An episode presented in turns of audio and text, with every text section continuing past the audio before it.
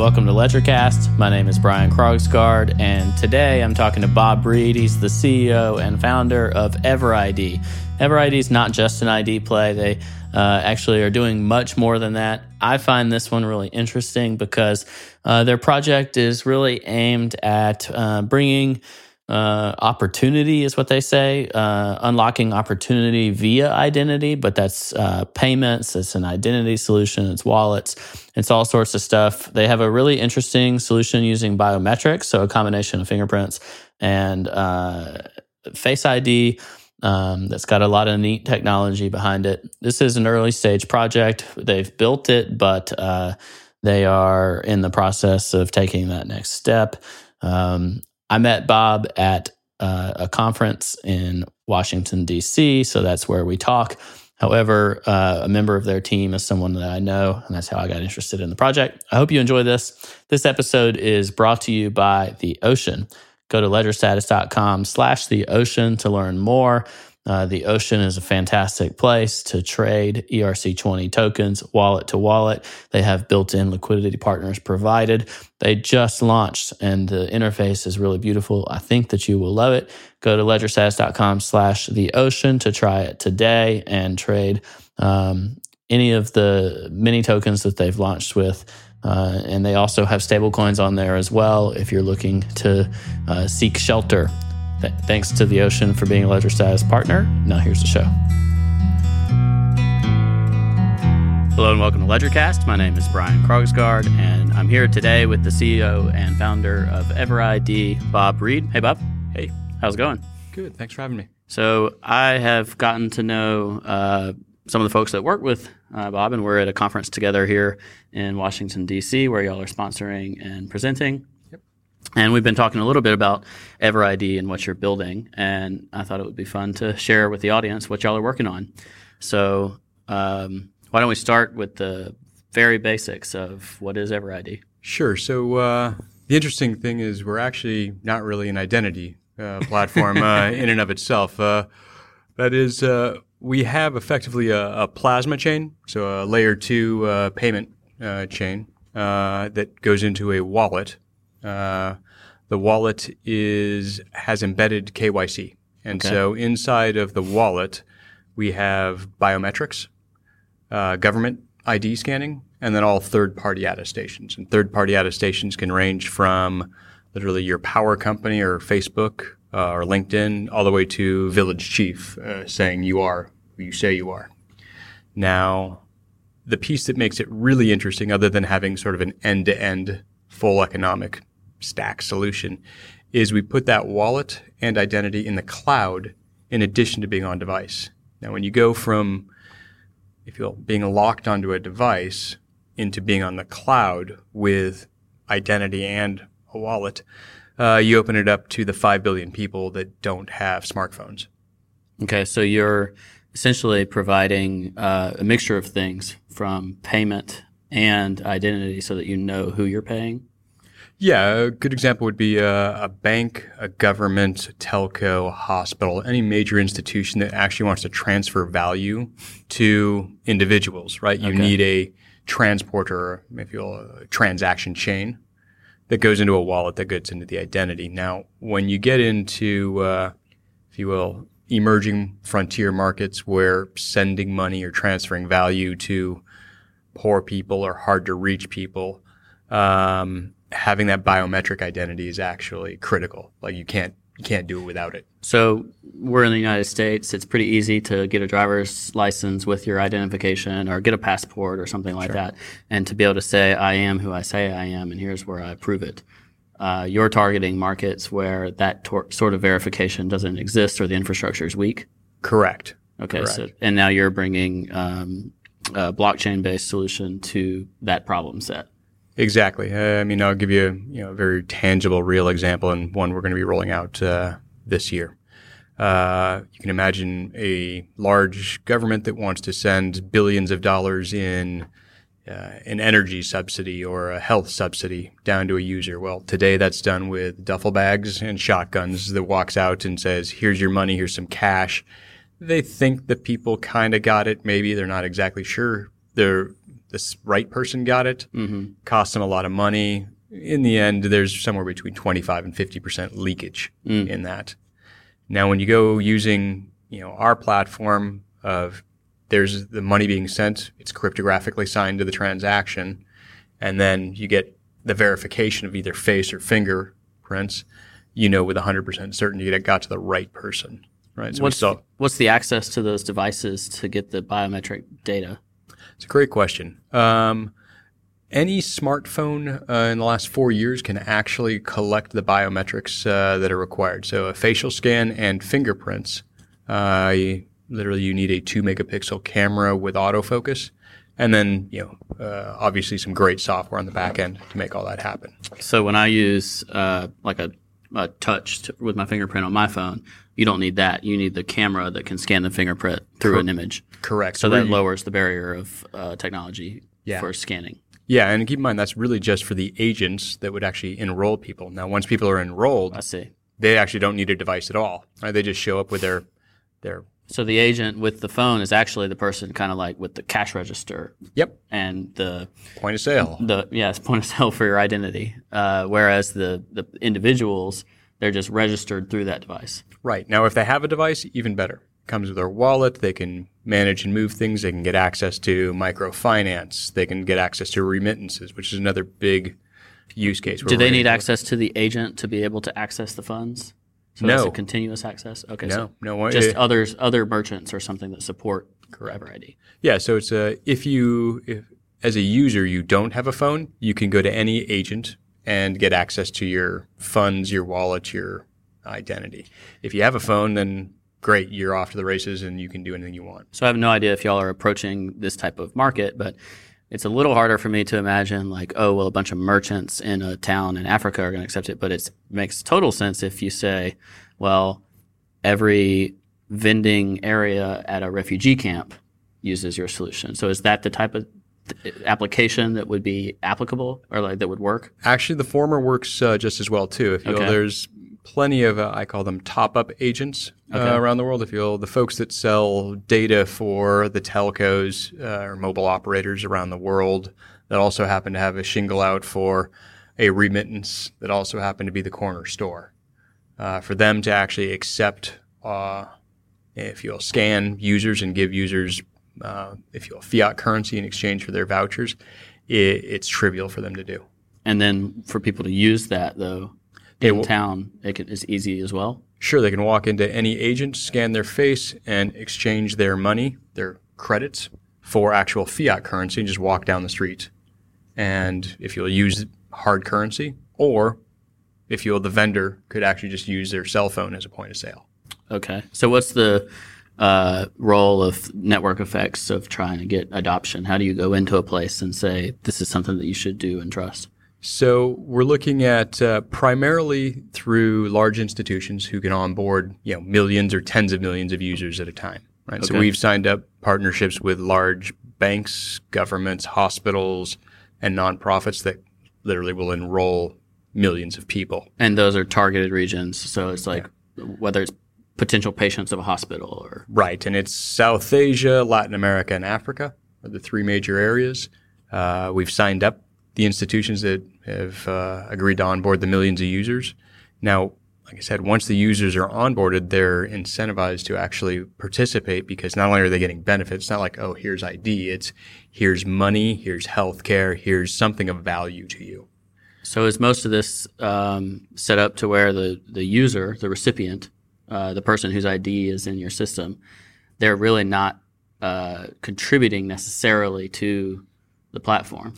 They actually are. So the second piece of this is so uh, once they're enrolled, or we have enough of a, I'd call it a killer app to incentivize them to enroll, which is usually like, here's money. Yeah. You Right. say here's five dollars, and that's a Right. ton of money for them, and therefore Exactly. And so, if you will, we've we've been lucky that our user acquisition uh, cost is zero because we're partnering with the institutions that are giving out the money. Okay. Now, what we do is we will charge the institutions a fee to move the money or verify ID, and we give the users 10% of everything that we make to incentivize them to actually participate in the network and actually share it with their friends and becomes, if you will, a reward program. So the idea is that beyond, say, your initial five dollars of benefits or value they get, they can now be incentivized beyond that to continue to use it and it, for it to be a real uh, network within their ecosystem, their community. Correct. Now, in addition to saying here's reward points, which are and our reward points are pegged to the U.S. dollar. Okay.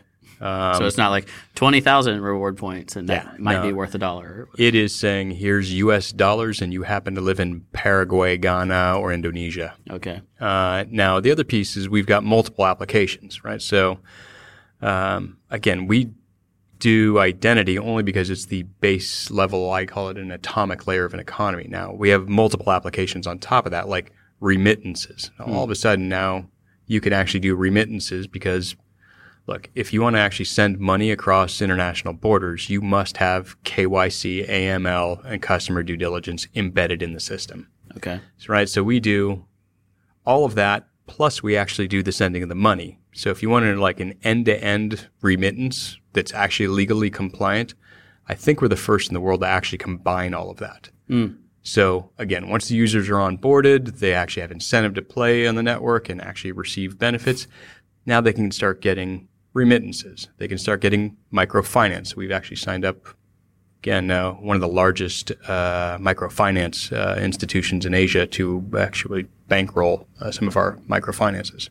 Nice. So if I'm uh, if I am in a small town in Ghana, yep. and I'm going to work in another country, and I'm sending sending money home via remittance uh, to my family uh, can I enroll myself into EverID, or uh, does it have to be like they know that this is an easy way to do remittance and send money home and all that kind of stuff? Like, how do you get the word out that this is even a thing? It's a very good question. So uh, the answer is yes. We might not start with self enrollment, but the it's uh, architecturally totally there. Okay. Right. So uh, a real example would be you'll scan in your government ID right? We mm-hmm. scan in government IDs. You would scan in your biometrics. You would actually pull in all the third party piece. So you're actually KYC'd at that point. Okay.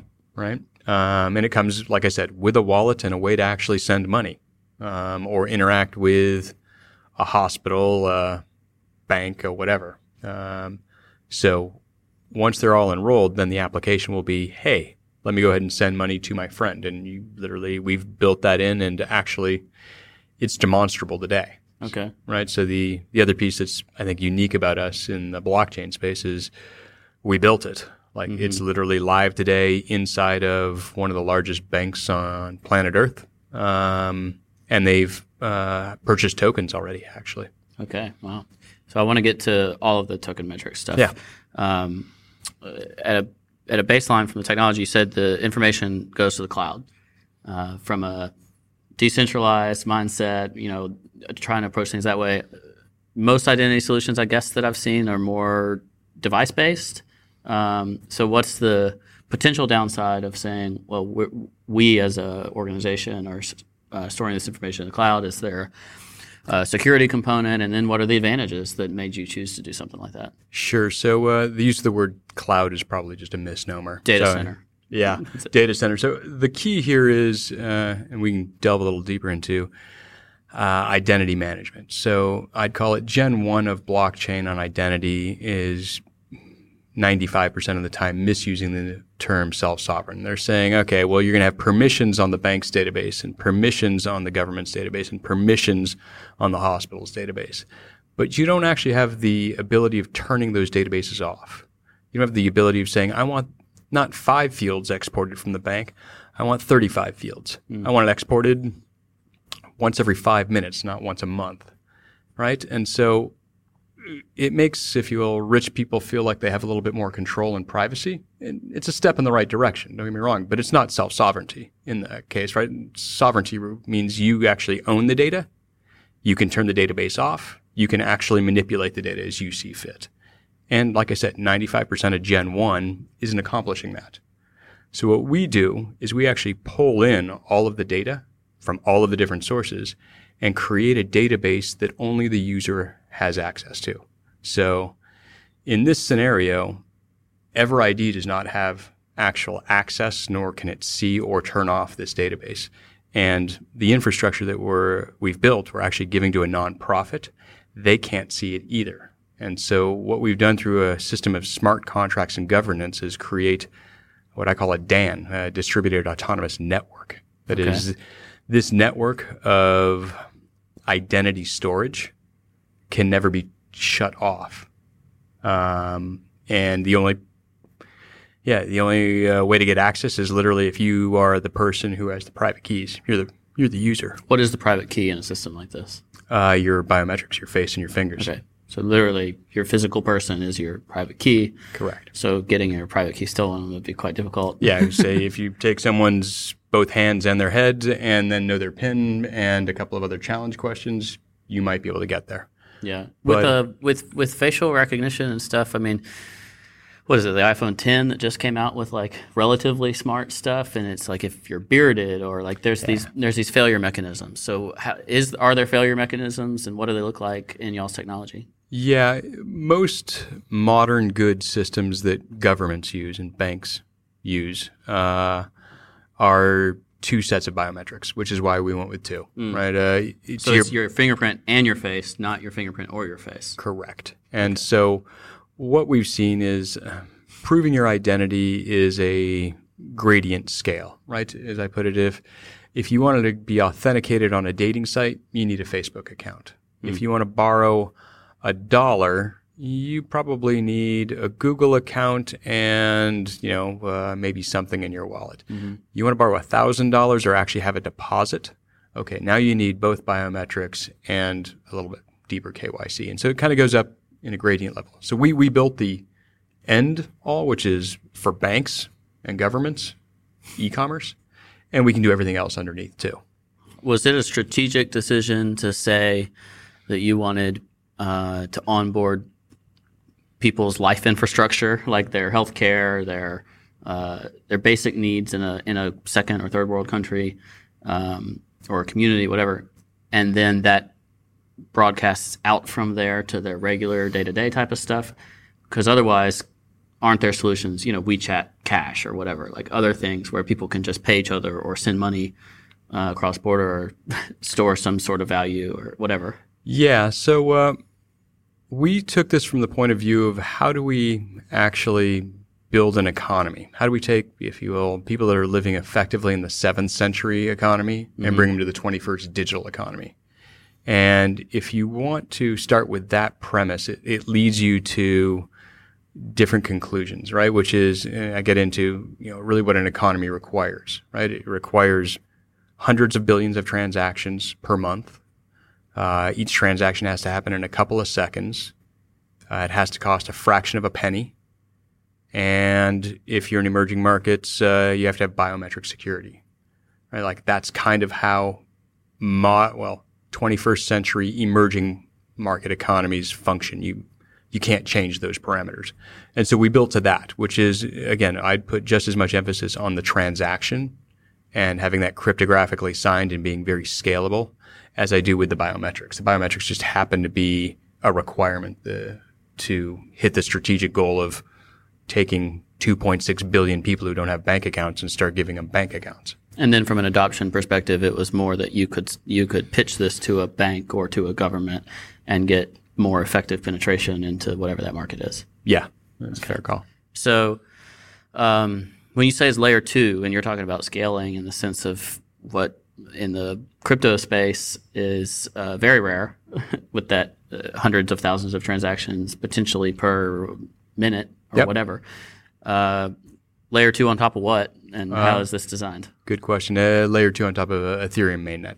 Okay, so layer two scaling. So like, what's out there right now? Plasma and things like that. Yeah, I would say uh, ours looks a lot like a plasma chain. Okay. Um, there's a nuance they do in the plasma spec that uh, our customer base probably won't do, which is staking a lot of money on mainnet. Like you won't see major banks putting a million dollars on mainnet and then reclaiming it once the plasma uh, execution has happened. We'll, we'll come up with, well, we've got a different way of accomplishing the same goal, but it'll still ultimately be uh, the transaction will be posted on mainnet, which is a public blockchain that we actually really think the world of. Okay, so is there a decentralized nature in any of this, or is it what, Sure. What's decentralization, or your choices of where it's centralized? What do those look like? Um, so, if you will, we've got two chains. The identity chain uh, is utterly decentralized, right? And there is, I call it a proof of authority network where no one has the authority. And really, it's about key management for users. Just it's because it's it's like singular spokes yeah, would say it's, it's from all- a system, right? It's not interconnected per se. Right. You're not, it's not a transaction piece there. This is Yeah. really about storage and, if you will, user ownership. And again, to my knowledge, this is the most user owned, truly self sovereign identity system in the world just by doing it that way. It's a public utility for digital identity for the planet. And it is, if you will, you can't accomplish that without the blockchain. Um, and if you want to go a little geeky uh, on identity, like if you look at the principles of identity for sustainable development goals put out by World Bank and signed by Gates and Omidyar and UN, um, we actually put those principles into code with that one single chain, right? and that's they're aspirational, and we actually achieved it. Now, the other chain we have is transactional, and if you will, we we look essentially like a plasma chain where by posting onto mainnet, we can keep some of the centralization, uh, which is required to do the speed and cost, but still adhere to, I think, the ethos of really Ethereum and uh, blockchain generally. Of this needs to be transparent, not owned by us, and generally as, as distributed as, as we can make it and still accomplish those goals. So you don't have if I have five dollars through my wallet that uh, I got through your platform.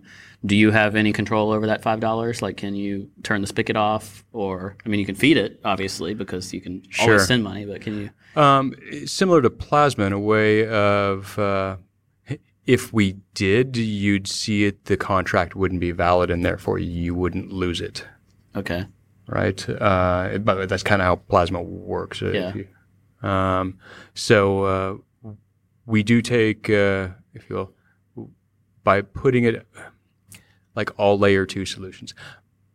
You take it off mainnet, you process, and then by putting it back on mainnet and doing it in a certain protocol known way, uh, putting it back on mainnet, you ensure that all the parties don't lose money, nothing's at risk. And so Right. we, we've done something uh, equivalent to that. on the on the send back to mainnet, you're confirming that Correct. what was claimed was done was done. Yes, exactly. It's solidity compliant, and you if it's not uh, copacetic, then if you will, the transaction can be nulled.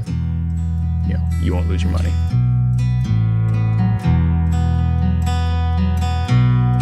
I'd like to take a moment to thank our partners at The Ocean for being a Ledger Status partner. Go to ledgerstatus.com slash The Ocean to check them out. Uh, the Ocean is fast and secure Ethereum and E ERC20 token trading. They offer really high performance infrastructure with direct wallet to wallet trading, meaning they never take custody of uh, your funds. There is KYC AML on the platform that allows them to bring on liquidity partners for trading each of their tokens that they have on the on the ecosystem. To me, this is the perfect blend of decentralized exchange, but also where uh, everyone on the platform knows that the other people they're trading with have gone through this process of KYC AML. Uh, it just brings the best of both worlds and it allows them to build an ecosystem all on top of the Zero X protocol uh, that just works really great.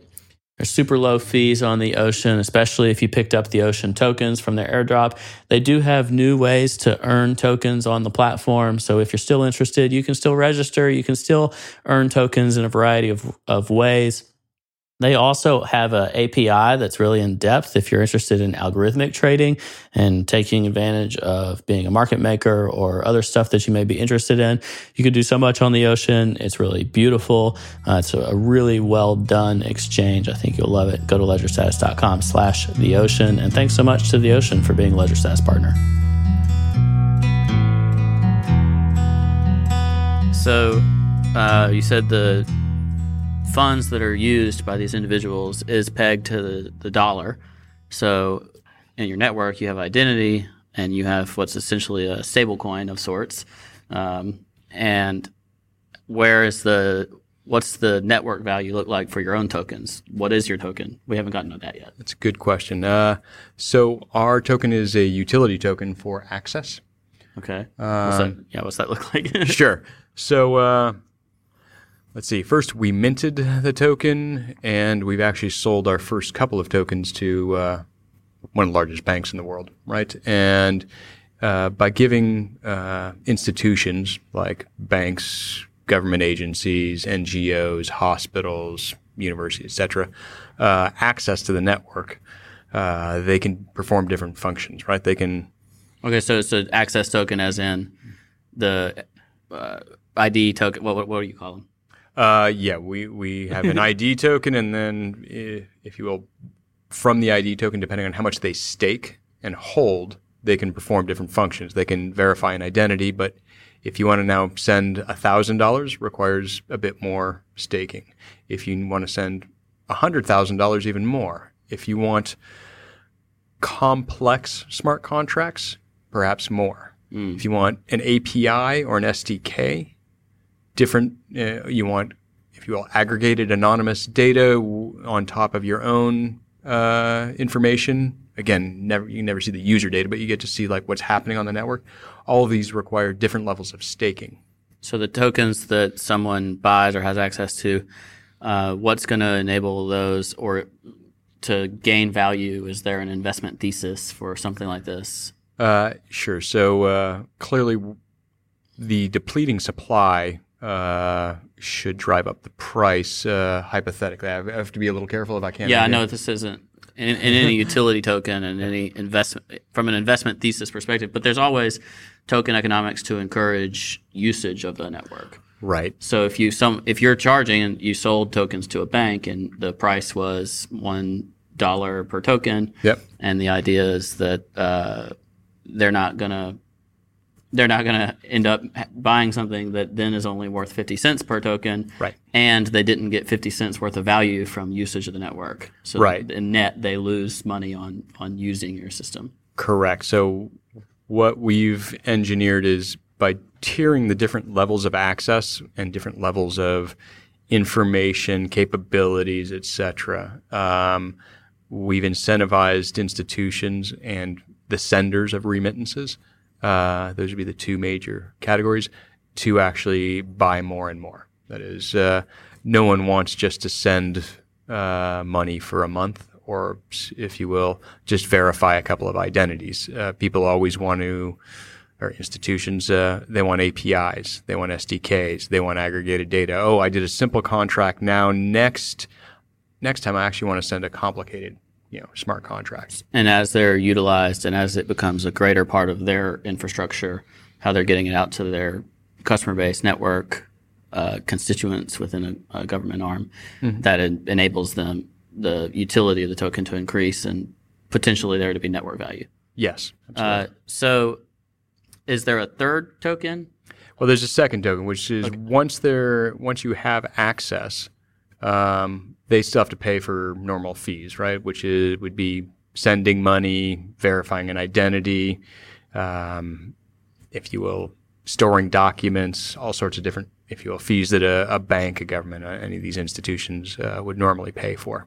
But the access tokens, those aren't the same as what an individual using the system is using to spend money in the corner store. Correct. So let me explain. Once the institutions are in, they'll pay fees, and they'll pay fees in, let's call it US dollars. Okay.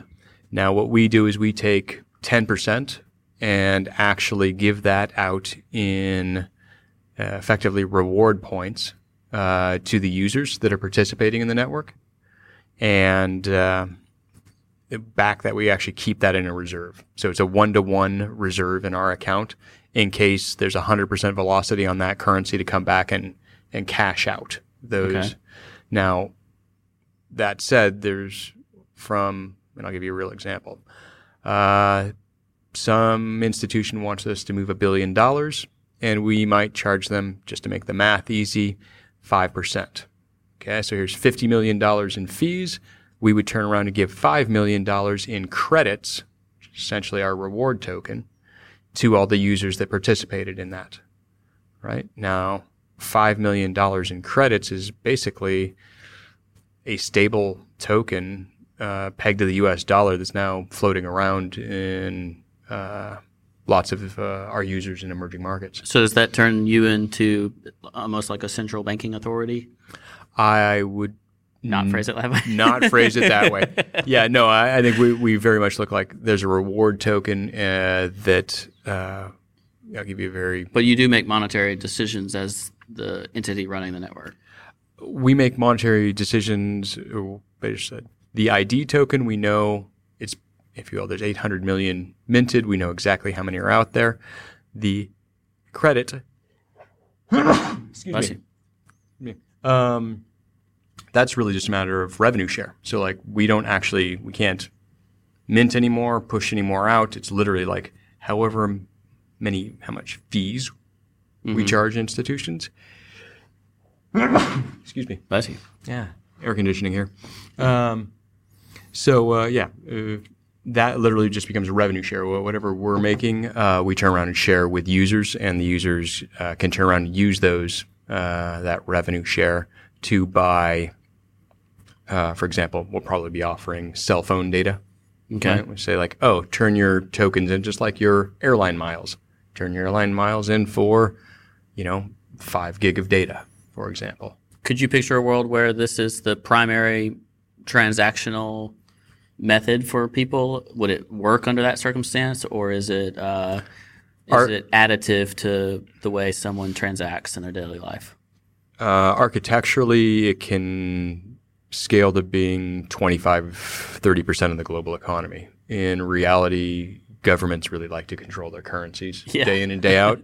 Um, so I, th- I think we'll, you know, uh, a very realistic scenario is we'll look like airline points, right? Okay. You get lots and lots of airline points, and you can turn that in for Nikon cameras and iPods to and DC. flying to DC. Right. Okay, so I uh, and that that kind of occurs on centralized systems now through mobile to mobile payment systems. So they're in Hong Kong or something like people are paying each other pr- uh, almost primarily, and street cash is through mobile phone apps and stuff.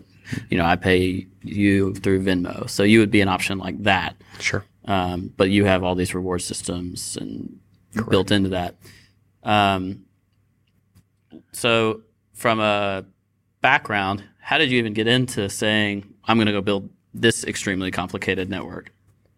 It's a fair question. It really is. Um, so yeah, uh, all the way back to undergrad, I was political science, comparative economic development. Like I, I was supposed to go end up at World Bank, IMF, go shape economies, and uh, I got uh, distracted with 20 years in Silicon Valley.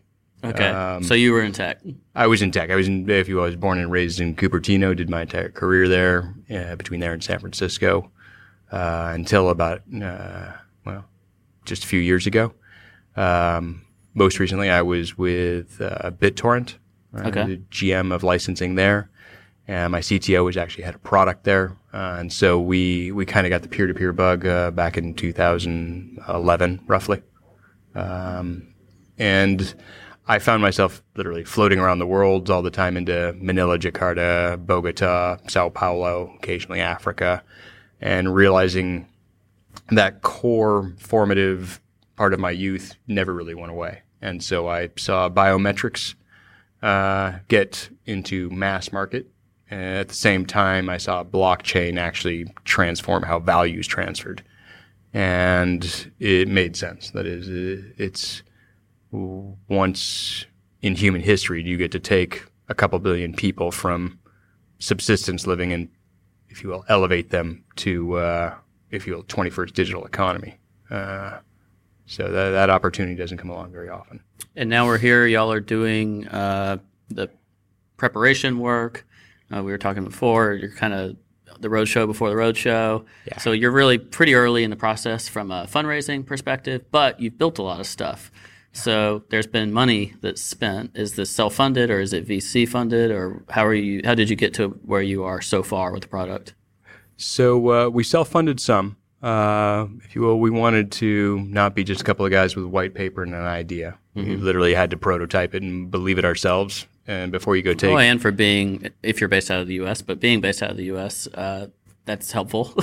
yeah, it's uh, look. Uh, if you're going to go take a million or twenty million dollars from a set of investors, um, that's a you you shoulder that burden. Like that's a yeah. real commitment. You go to sleep with that every night. Uh, at least I do. Um, so before you make that ask, you better believe it.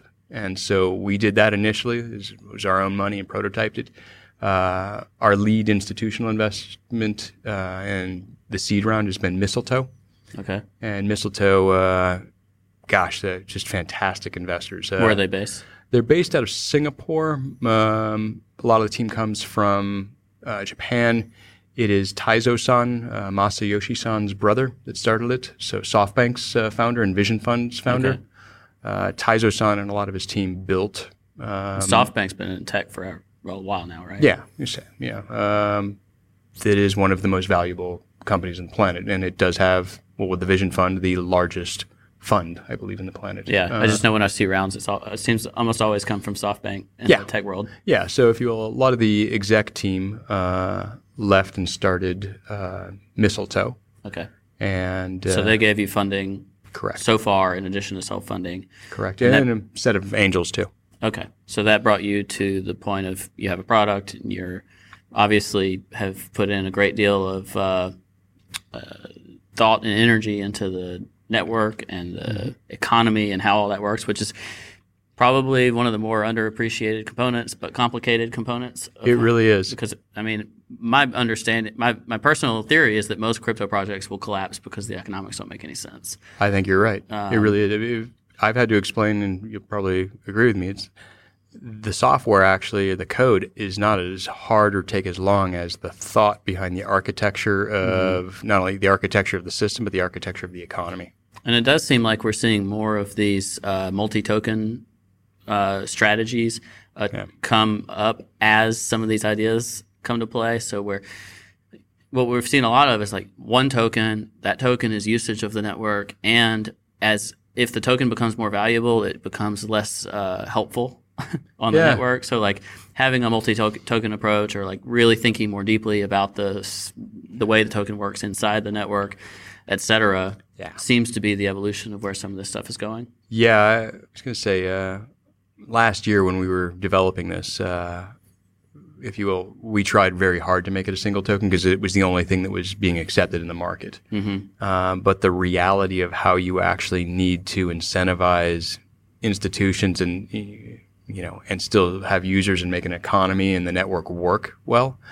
Uh, there was no getting around it. We simply had to design a two token solution. Mm. Uh, and uh, now y'all are raising, or going to be raising money through a private what, sale. Private sale, uh, SAFT or what's it? Um, actually, it'll be uh, since we already have utility functionality. Okay. Uh, proven and demonstrable, like with tokens being sold already, uh, we will literally be doing uh, selling tokens.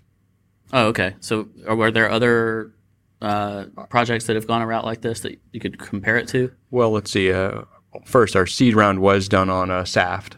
Okay. Um, so, uh, but the vast majority of our uh, of our pre-sale will be done simply selling tokens or discounted tokens, and uh, almost all utility tokens uh, were supposed to be done this way. Mm-hmm.